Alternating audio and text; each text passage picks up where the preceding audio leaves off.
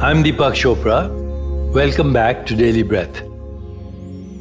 The difference between local mind and non local mind is the difference between ordinary and extraordinary minds.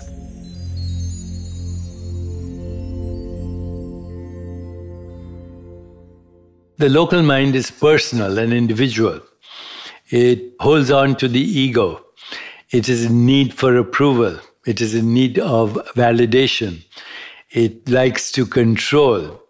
It feels beneath certain people and above certain other people.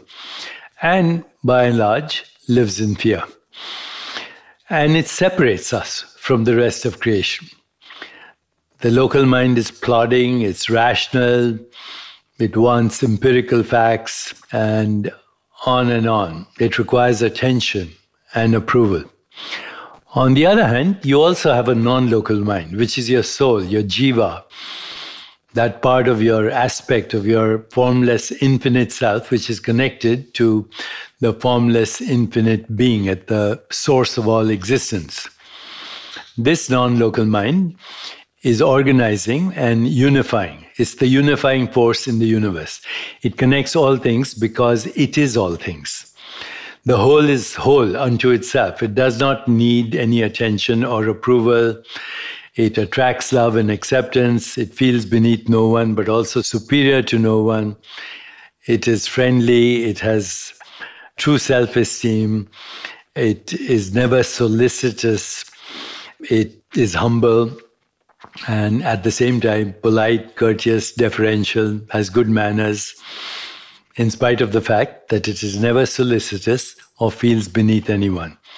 This is the mind, which is the source of all experience in existence. This is the mind which will allow you to believe in miracles. Intention always originates in the universal domain, if you allow it to.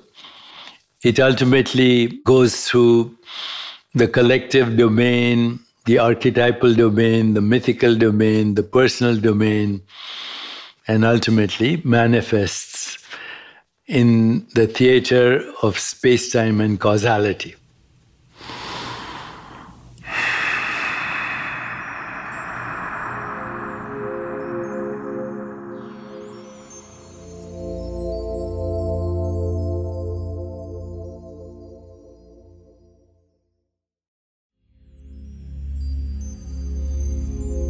If you really want your intentions to be powerful, make them as universal as possible.